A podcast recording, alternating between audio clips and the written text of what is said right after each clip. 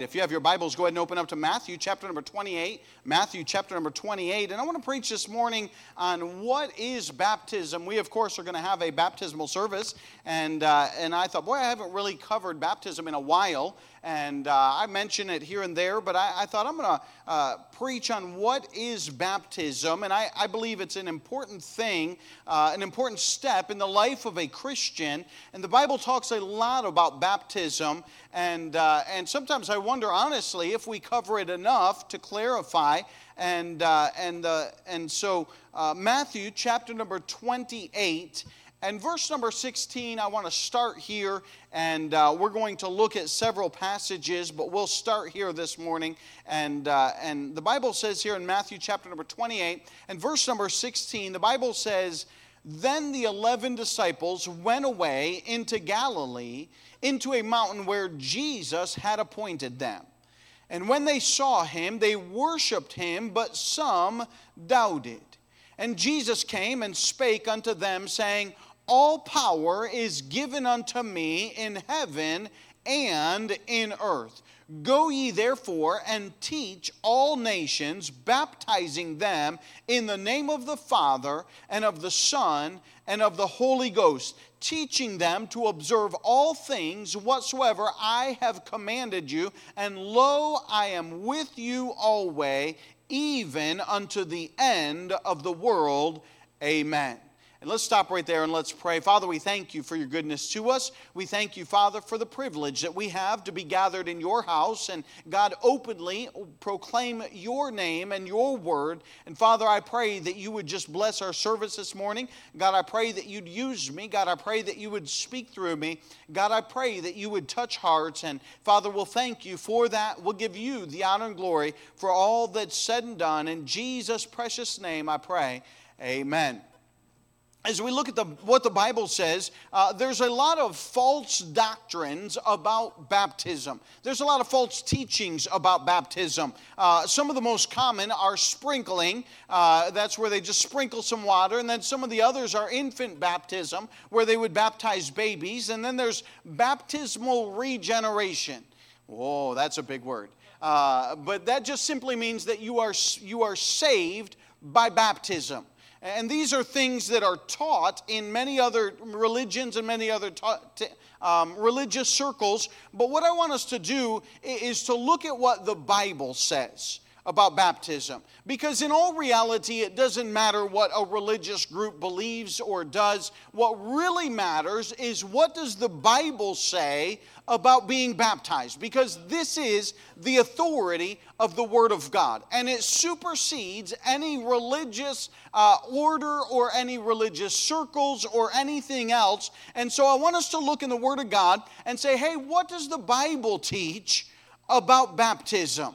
And uh, and we're not going to uh, to to to uh, well we're going to very clearly just see what the bible says about these things. I want you to notice here in our text where we read uh, matthew chapter 28 verses 16 down through 20 i want you to see the mandate of baptism the mandate of baptism. And that's simply that Jesus Christ himself said in verse number 19, Go ye therefore and teach all nations, baptizing them in the name of the Father and of the Son and of the Holy Ghost, teaching them to observe all things whatsoever I have commanded you. And, and the Lord God Himself told us, hey, that we are, number one, to evangelize the lost. We're to go out and teach. That's what the Bible says there in, in the first part of verse number 19. That is to proclaim that Jesus Christ died on the cross to save the lost from their sin the gospel. That's what we're supposed to get out. Uh, the second thing that we're supposed to do is baptize uh, those who put their faith and trust in the Lord Jesus Christ. And then after that, we are to continue teaching the Word of God. Uh, we spend a lot of time in our church doing that. Uh, every Sunday morning, we have a 10 o'clock Sunday school, and uh, we have many different classes, and we have all kinds of places that people go and they learn according to their age level. And, and, uh, and then 11 o'clock, the service that we're at here, you'll notice that really the central part of all of those things is what? The Word of God. We, we open up the Word of God consistently and we teach and preach. Why? Because there's so much information that we need to gather, that we need to learn from the Word of God. And then you know what? We'll get back together tonight at 6 o'clock, and you know what we're going to do? We're going to open the Word of God and we're going to teach the Word of God. And then we're going to get together at Wednesday at 7 o'clock, and you know what we're going to do? You probably got it down by now. We're going to teach the Word of God because that's our responsibility. And so we know that, hey, listen, this is what the Lord mandated that we are to do, and that we have a responsibility to do those things. I'll just point this out in verse number 19. He says, Go ye therefore into all the world. I was a missionary for almost 20 years. I thank God for that. And you know what I did? I, I, lived down in Peru, South America. And you know what I did in Peru, South America? On Sunday mornings, I got up, and you know what we did? We opened the Word of God and we taught the Word of God. You know what we did on Sunday night? We got up and we taught the Word of God. You know what we did on Wednesdays? We got up and we taught the Word of God. Why did we do that? Because that's the command of the Lord Jesus Christ. We would go out and we would see people saved. And listen, when we saw people saved, you know what we would do? We would do our best to bring them in and have them get baptized. Why do we do all of that? Because that's what Jesus Himself told us that we are to do. And so we find the mandate of baptism. I started up in verse number 16, and I did that for a reason. The Bible says, Then the 11 disciples went away into Galilee, into a mountain where Jesus had appointed them. And I just want to state this uh, that listen, uh, I believe the Bible teaches clearly that Jesus Christ started that first church. Uh, the Bible is very clear. He is the head of the church. He is the one that started the church. Matter of fact, Matthew 16, 18 says this uh, And I also say unto thee that thou art Peter, and upon this rock, Jesus is talking, he said, I will build my church, and the gates of hell shall not prevail against it. And Jesus Christ, with those disciples, founded that very first church. Uh, and, and listen, as he gathered them together in Matthew chapter 28, he was giving them an ordinance, he was mandating them, he was telling them, hey, this is the purpose of the church.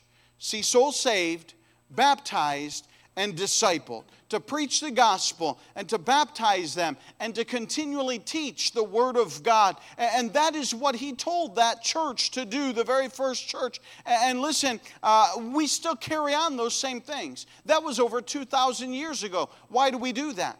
Because Jesus Christ himself told us that that's what we're supposed to do.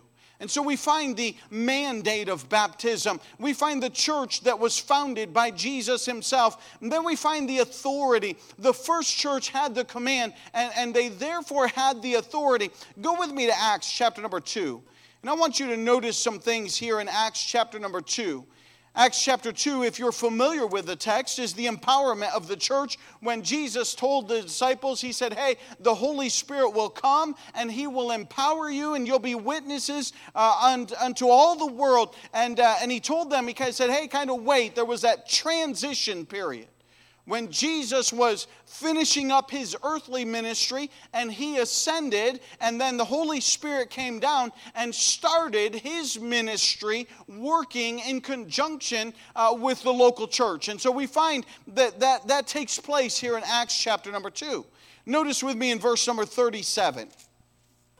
Acts chapter 2 and verse number 37 the Apostle Peter has preached a marvelous message, and uh, he takes it right out of the Old Testament, and, uh, and he very clearly proclaims that Jesus Christ is the Messiah, uh, God in the flesh, who died on the cross for our sins and then rose again on the third day. Look with me in verse number 37. After he had preached the message, the Bible says, Now when they heard this, they were pricked in their hearts and said unto Peter, and to the rest of the apostles, Men and brethren, what shall we do? Verse 38 Then Peter said unto them, Repent and be baptized, every one of you, in the name of Jesus Christ for the remission of sins, for ye shall receive the gift of the Holy Ghost. For the, prom- for the promise is unto you and to your children and to all that are afar off, even as many as the Lord our God shall call.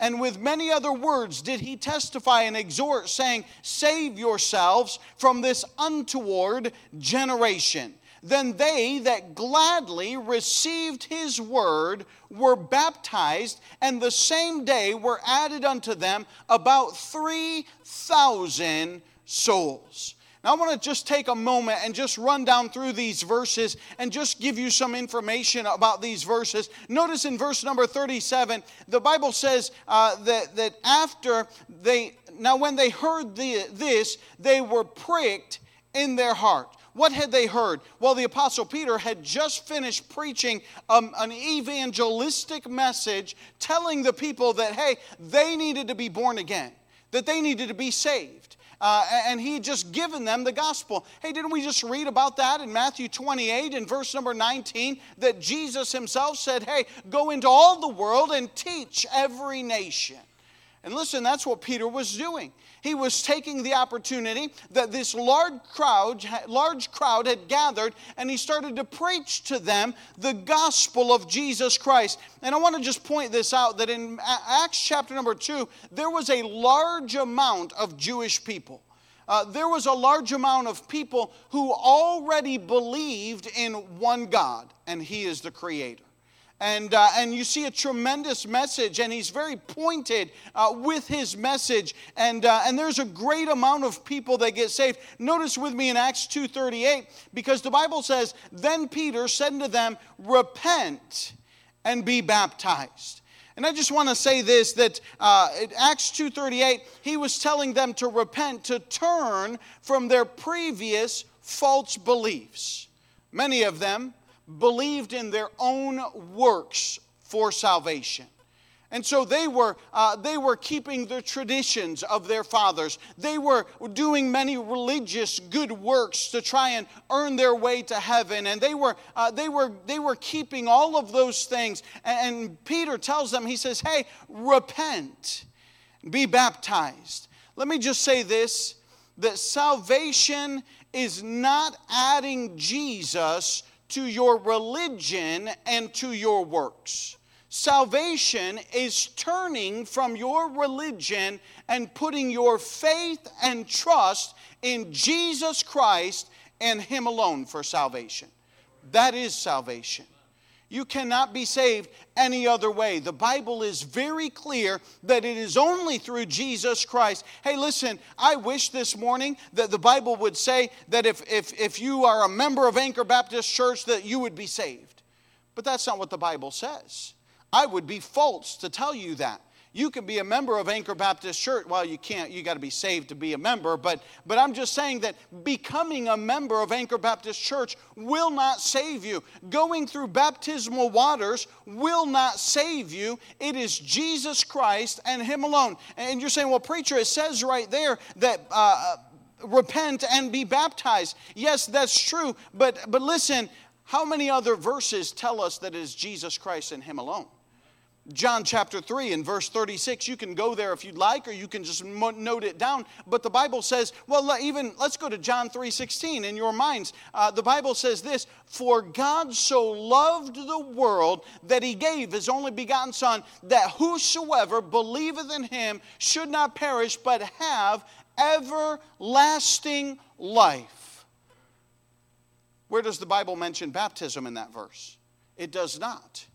It says simply by putting your faith and trust in Jesus Christ and Him alone that you are saved. The Bible says in John 3 36, He that believeth on the Son hath everlasting life, and he that believeth not the Son shall not see life, but the wrath of God abideth on him. And so when we have one verse that seems to indicate that baptism is tied to salvation, but I could give you 20 verses that say that it's it's Jesus Christ and Him alone, uh, man, I can just say, hey, to, to understand the whole of the scripture, salvation is through Jesus Christ and Him alone.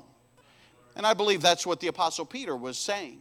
Uh, he just, uh, you know, sometimes you get excited and you say stuff. And, uh, and, and, listen, uh, he said, uh, repent and be baptized for the remission of sins. And certainly that repentance would tie back to salvation. And that is the saving act that, that uh, putting our faith in Jesus Christ and Him alone. And so we see the mandate for baptism, and we see the church that Jesus founded, and that was the, uh, the, the the that was the group of people that God gave that command to, and they had the authority. And then I want us to notice the simple obedience of being baptized. Notice this in verse number 41 of Acts chapter 2, where we are at. The Bible says, Then they that gladly received his word were baptized. And the same day were added unto them about 3,000 souls. Boy, that's a lot of baptisms. Uh, and I don't know how they did all of that. And I think to myself, man, uh, maybe they baptized five at a time. They got several, maybe they, you know, they got the apostles down there and, and had 10 baptisms. I, I don't know, going at the same time uh, and, and said, you know, just did it. A, a lot of people, I, I don't know. Um, but I do know this that you find first, salvation comes. After salvation, then comes the obedience of baptism. And listen, the Bible's clear that Jesus said we are to evangelize. After evangelism, we are to baptize. And being baptized is just simple obedience to what Jesus Christ desires for our life. That's all it is. He says, hey, be baptized. Uh, and, and then they were added, the Bible says, unto them. What were they added unto? They were added unto the church. That's what they were added unto. And so we note that it is a simple obedience, and baptism was performed by the church, and they were, they were added unto the church. And listen, baptism identifies you with that church's doctrines. And that becomes very important uh, because, hey, listen, who baptizes uh, is just as important uh, as to what you're being baptized for. And so we see an identification with that church because they were added unto that church. So we see the mandate of baptism. But I want you to notice as well, not just the mandate, but I want you to notice the method of baptism. The word baptism literally means to dip or submerge in water. Uh, that is literally what the word means. And uh, go with me to to, uh, we're going to go to a couple passages here, but go with me to Mark chapter number one. And I want you to see this in the Bible Matthew, Mark, Mark chapter number one, the second gospel there. And Jesus was baptized. And when Jesus was baptized, we notice that uh, they go down into the water. And uh, uh, the, there's only really two, I guess, philosophies or thoughts on baptism, and the one is that of sprinkling. And listen, if we were going to do that this morning, we wouldn't need this whole tank of water. Right, we could use this cup of water, and that would be sufficient to sprinkle or to take and put it on uh, somebody's head so that they could be baptized. That is what uh, some people practice and believe. But I want to show you from the Word of God what does the Bible teach about baptism? Uh, why is it do we have so much water? Well, the word itself means to dip or submerge in water. But look with me in Mark chapter 1, and we'll see Jesus' baptism because he's the best example. The Bible says in Mark chapter number 1 and verse number 9, and it came to pass in those days that Jesus came from Nazareth of Galilee and was baptized of John in Jordan. And straightway, coming up out of the water, he saw the heavens opened and the Spirit like a dove descending upon him. And there came a voice from heaven saying, Thou art my beloved Son, in whom I am well pleased. Now, Jesus is not going to go down into the water if all you have is a cup. That's not possible. Um, there's no way to go down into that water. And the Bible says very clearly that he came up out of that water. And so he must have gone down in that water. And the whole purpose there was that he would be immersed into that water. Uh, the Bible, why did, why did John baptize in the Jordan? The Bible says in John 3 22, you can just note this down, or verse number 23 rather. And John also was baptizing in Aenon near Salim because there was much water there. And they came and were baptized. We lived in Peru. And, uh, and I tell you what, it's hard to come by water in Peru in the mountains. We lived in the desert region for a while. We lived in the mountains, and and uh, and sometimes, boy, coming just having enough water was difficult to baptize. I remember the first baptismal uh, that I ever went to in Peru. We were way down in the deserts, and uh, and the whole church went on a picnic, and they went way out into the uh, to the mountains, and uh, and I thought, why on earth did they go clean out here? And there was a stream that was about about knee deep and that's all it was. And man, they, they got down on their knees and, uh, and they dunked that person in that water. Hey, listen, there's places that are just hard to come by water. Uh, Israel is one of those places. There's places, there's not a lot of water, but you go by Jordan and there's a lot of water there. And the reason that John baptized in Jordan, the Bible tells us, because there was much water there. If John was sprinkling, he could have taken a canteen of water, a leather pouch of water, and just sprinkled people wherever they were at. But the Bible tells us he went to Aenon, which is a place in Jordan uh, that was by the Jordan River. Why? The Bible tells us because there was much water there. That tells me that John the Baptist was not sprinkling and that Jesus was not sprinkling. And John uh, baptized the Lord Jesus Christ and that God was pleased with that fact. And we find that all in Mark chapter 1 that we read there. Go with me to Acts chapter number 8. And I want you to see one other example here in the Bible. As we talk about the method of baptism, we found the mandate that Jesus Christ himself commanded uh, that the church baptize people. And look at with me in, in Acts chapter number 8 and verse number 36.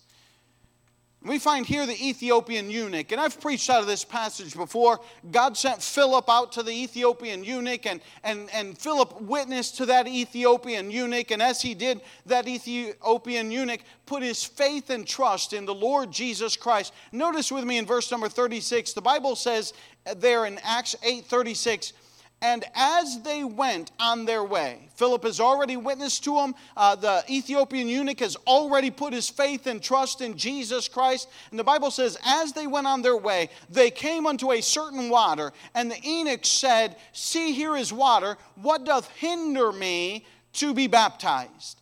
And Philip said, If thou believest with all thine heart, thou mayest. And he answered and said, I believe that Jesus Christ is the Son of God. And he commanded the chariot to stand still. Notice this, and they went down both into the water, both Philip and the eunuch, and he baptized him. Now I want you to notice that, hey, listen, there had to be a lot of water for them both to go down into that water and for him to physically dunk and, immerse that other person, that eunuch, in that water. And I'm just saying that the method of baptism throughout the Bible is that of immersion, that of putting somebody under the water. And you'll find that over and over and over through the Bible. You won't find a single example of sprinkling. You won't find anything about it. I remember in Peru one time, and uh, I had some people come to me and they were concerned. They said, Hey, uh, listen, our, our, church believes in, in sprinkling, and we know that that's not biblical teaching. And I said, Well, then you need to come join our church and we'll baptize you the proper way by immersion. And, uh, and they didn't want to do that, but, but they, they themselves recognize we look in the Bible and we don't find anything about sprinkling. And, and where does that come from? I don't know, but the Bible clearly talks about being immersed and dunked underwater. Uh, they went down into the water. Go with me to one more passage here, and, uh, and we'll look at this. I want you to see the meaning of baptism. Romans chapter number 6 Romans chapter number 6. We've seen the mandate for baptism that Jesus Christ himself commanded that all people should be baptized, uh, those who are saved, uh, rather. Uh, then we see the method of baptism, and that is that they are immersed and placed under the water and then brought back up. And what is the meaning of baptism? As I already stated, that baptism does not save you. Uh, I like what the old preacher said uh, many, many years ago. He said, if baptism could save you, he said, then, then this tank, when, when, if, if it were to wash your sins away, you would drain it, it'd go in the drain. It'd go down to the, to the, to the water treatment plant, and then they'd put it back in, uh, or maybe they'd put it out to pasture, and the cow would, uh, would, would drink that water up and then uh, eat that grass and produce milk, and then you'd drink milk and you'd get your sins back. Uh, that's the bottom line. That's your logic for you, all right? Uh, but, uh, uh, you know, the Bible says that, hey, the baptismal waters do not wash our sins away. It's the blood of Jesus Christ. That's the only thing that washes our sins away. Notice here the meaning of baptism in Romans chapter number 6. And the Bible says in verse number 3 Know ye not that so many of us as were baptized into Jesus Christ were baptized into his death? Therefore, we are buried with him by baptism into death, that like as Christ was raised up from the dead by the glory of the Father, even so we also should walk in newness of life.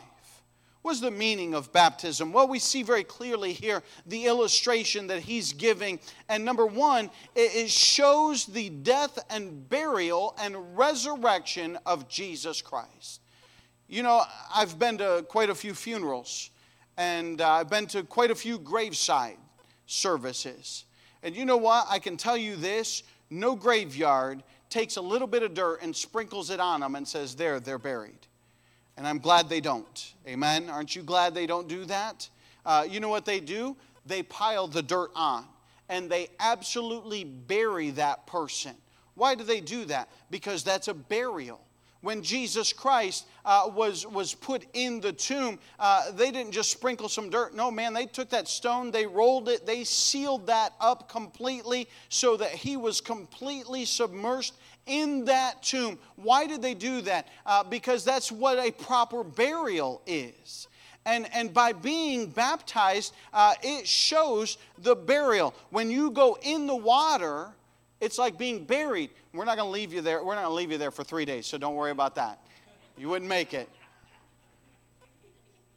But it's just a symbol of being buried and then, boom, brought back to life and it's symbolic to show that, hey, that Jesus Christ died and was buried and then rose again from the dead. The second thing that it shows, not only the burial and, and resurrection of Jesus Christ, but the second thing that it shows is that you are saved. Notice that one of the prerequisites, I didn't point this out in Acts 38, uh, Acts 8 37, but you remember when Philip was talking to the Ethiopian eunuch he says, uh, he, the Ethiopian eunuch says, Here's water. What does hinder me from being baptized?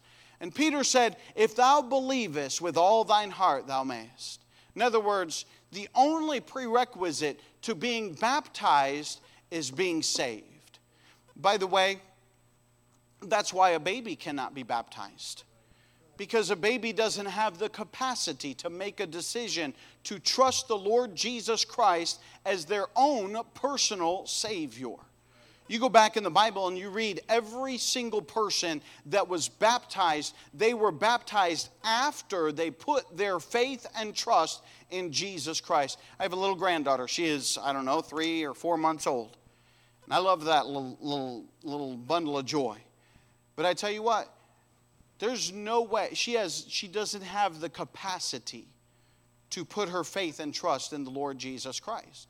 So there's no way she can be baptized. She can't, she, she, she can't make a rational decision to accept the Lord Jesus Christ as her own personal Savior. And so we find that, hey, not until after they make that decision, after they're able to do that, uh, are they able to be baptized and, and being baptized shows that you are saved and that you're born again. It's a testimony.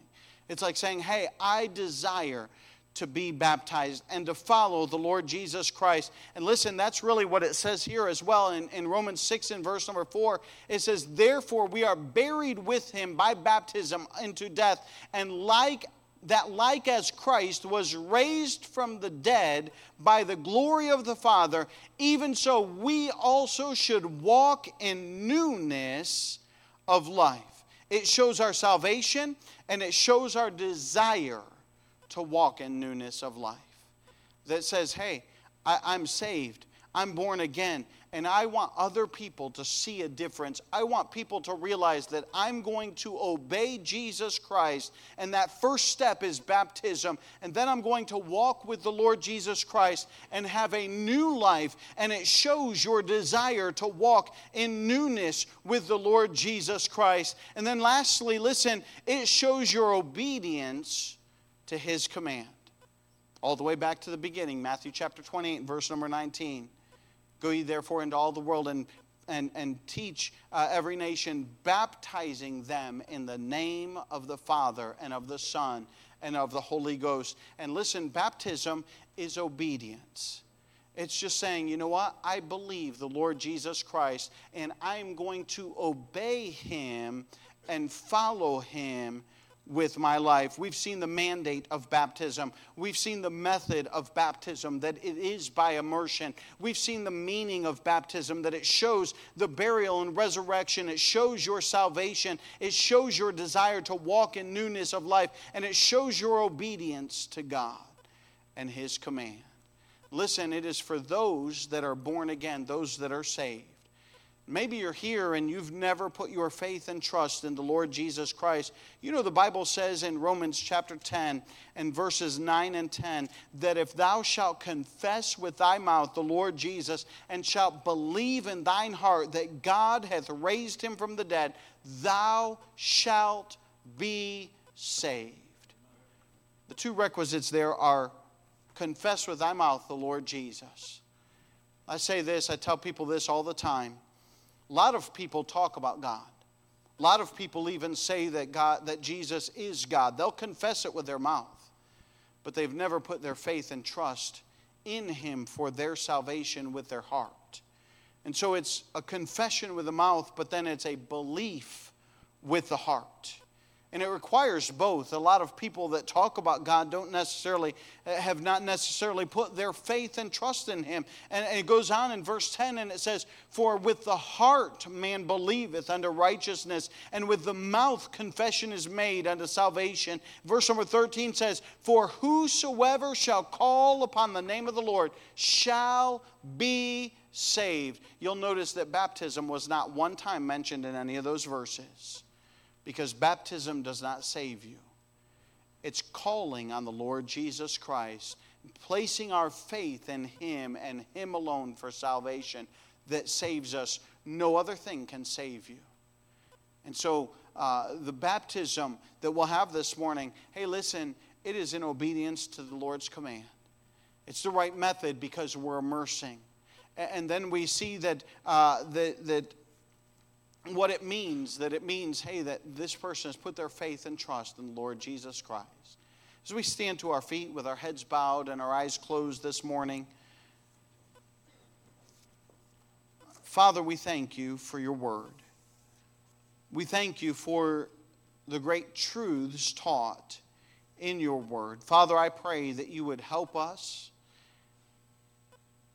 as we look at your word and, and help us to understand all of those meanings. God, I, I covered a lot of material. God, I pray that you would help each and every person to understand the great truths that are written in your word. God, we don't find any example of babies being baptized in your word.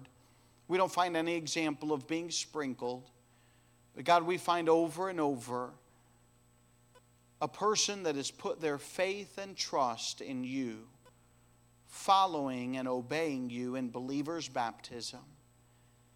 And God, what an example that they provide to us over and over and over in the Word of God. God, I pray that if there's one person that does not know you as their personal Savior today, God, that they would put their faith and trust in you and you alone for salvation. God, I pray that you would speak to hearts.